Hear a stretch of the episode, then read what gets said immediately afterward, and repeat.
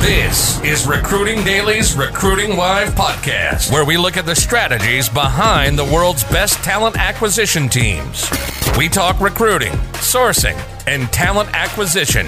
Each week, we take one overcomplicated topic and break it down so that your three year old can understand it. Make sense? Are you ready to take your game to the next level? You're at the right spot. You're now entering the mind of a hustler. Here's your host, William Tincup.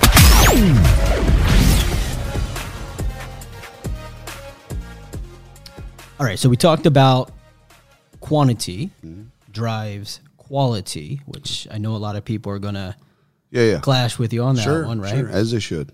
But you go through this whole conference bit, you go through the experience, you bring the cardboard box, you do all this fun stuff.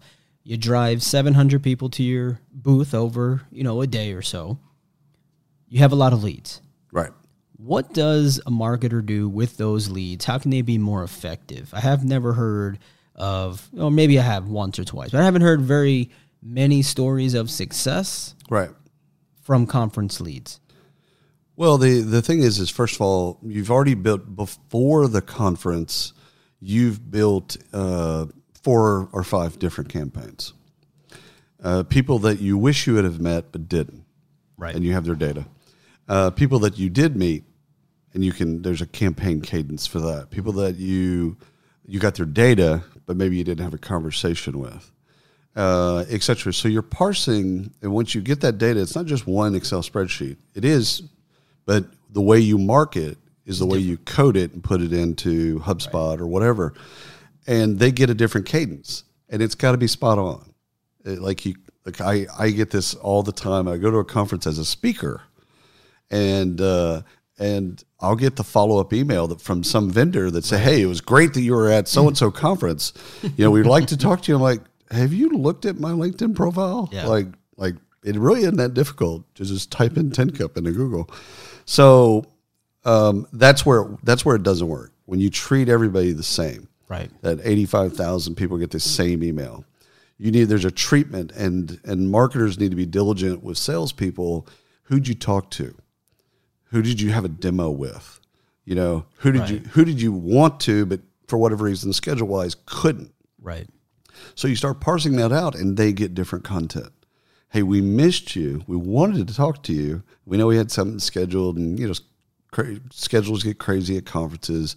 We'd still like to talk with you, and you know, here's a link to some other content, etc. But it's personal. Like we wanted to meet with you. We had something scheduled. It didn't work out.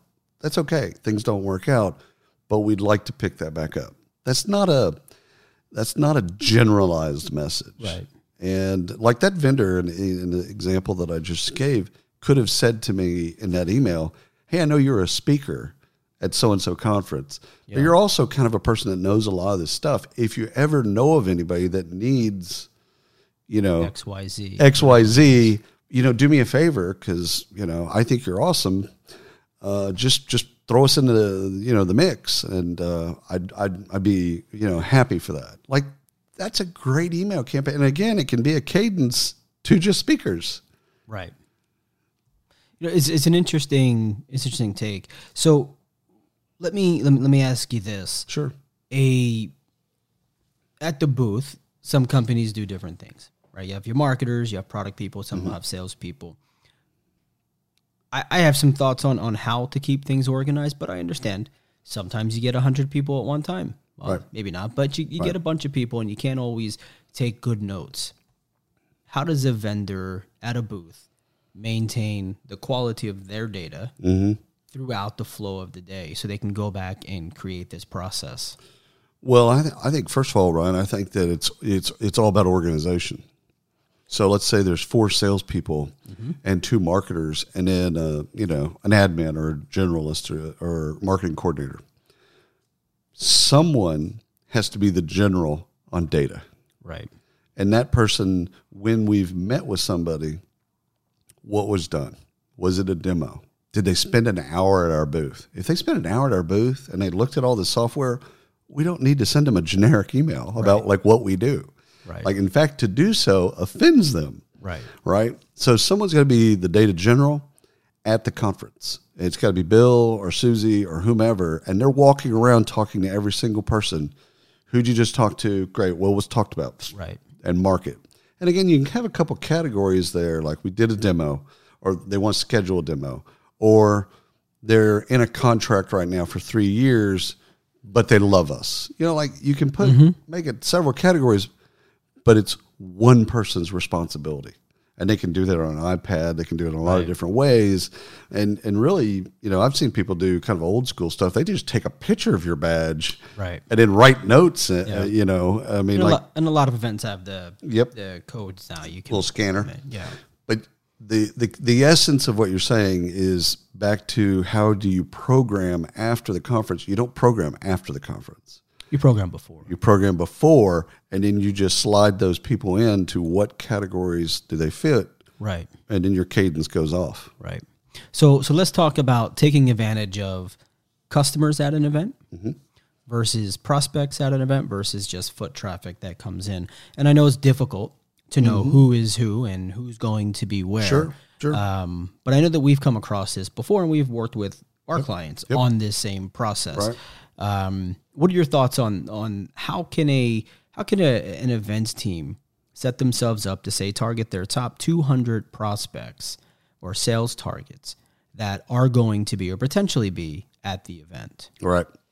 So having your customers in in successive order. So again, your one of your customers can't be there for eight hours. Mm-hmm. So let's say they have one hour slots. Right. but you have your booth with one customer or two customers the entire time. And you essentially make them the draw, right? That's uh, Elton John, there's Sting, here's you know, here's Paul mm-hmm, McCartney, mm-hmm. etc. And then you market it like that. Hey, if you want to talk to Paul McCartney, he's going to be here from 2 to 3 on Tuesday. And the best thing you can do with prospects and customers is get out of the way. Right. Like you don't have to stand there. You don't have to talk. You don't have to show them anything. Uh, it is a, a, a fallacy to think that you have to do anything other than just put them together and get out of the way. Right. So when you're dealing with prospects and, and, and customers, it's real simple. You market, you you know, get your customers. These are people that love you already, and uh, get get them signed on to do a bit. And they don't have to wear your shirt. Like be Right. be you. In fact, wear if you're from Caterpillar, wear your Caterpillar shirt. Right. Um, be you, because that's who they're coming to see. They're not coming to see us. Again, getting back to that theme of it's not about us. It's about practitioners um, and and then just market that schedule of hey, if you want to see these people, come by, you know, booth five twenty seven. Now that's one thing you, you mentioned booth traffic in mm-hmm. general. So the best thing you can do with booth traffic is, and even in a high volume environment, is what would you like? What would you? What's your? You know, what would you like out of this experience? Are you ju- you just here for the Chotsky? Cool, great. Take it out of here. Yeah, no, we're good. Ser- no, seriously, like you, you, if you, your kids love the little, you know, Yeah. the, the the glow hands. Cool. I know somebody like that. I, I, I'm one of those people. I'm looking at I you. know. I know. I'm one of those. I look at conference gear so much differently now because my kids are at a certain age. So, and I, and I don't think I'm different than a lot of people Uh-huh. that go to conferences, quite frankly. But if that's all they want is a Chotsky, dude, great. Like, don't be mad. And don't be offended that they don't want to do a demo, and don't scan their badge and, and put them into a bunch of marketing that they never are going to act on. Right. Give them the Chotsky.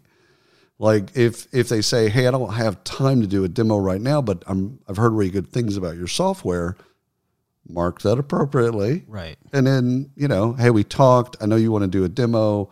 Paul agreed that he would like to do this demo because he has a healthcare background. You're in healthcare. Well, let's get that together. Done. Like asking everyone that comes to your booth, what would you like out of this experience? You, You're going to be here for a moment in time. What would you like? You've been listening to the Recruiting Live podcast by Recruiting Daily.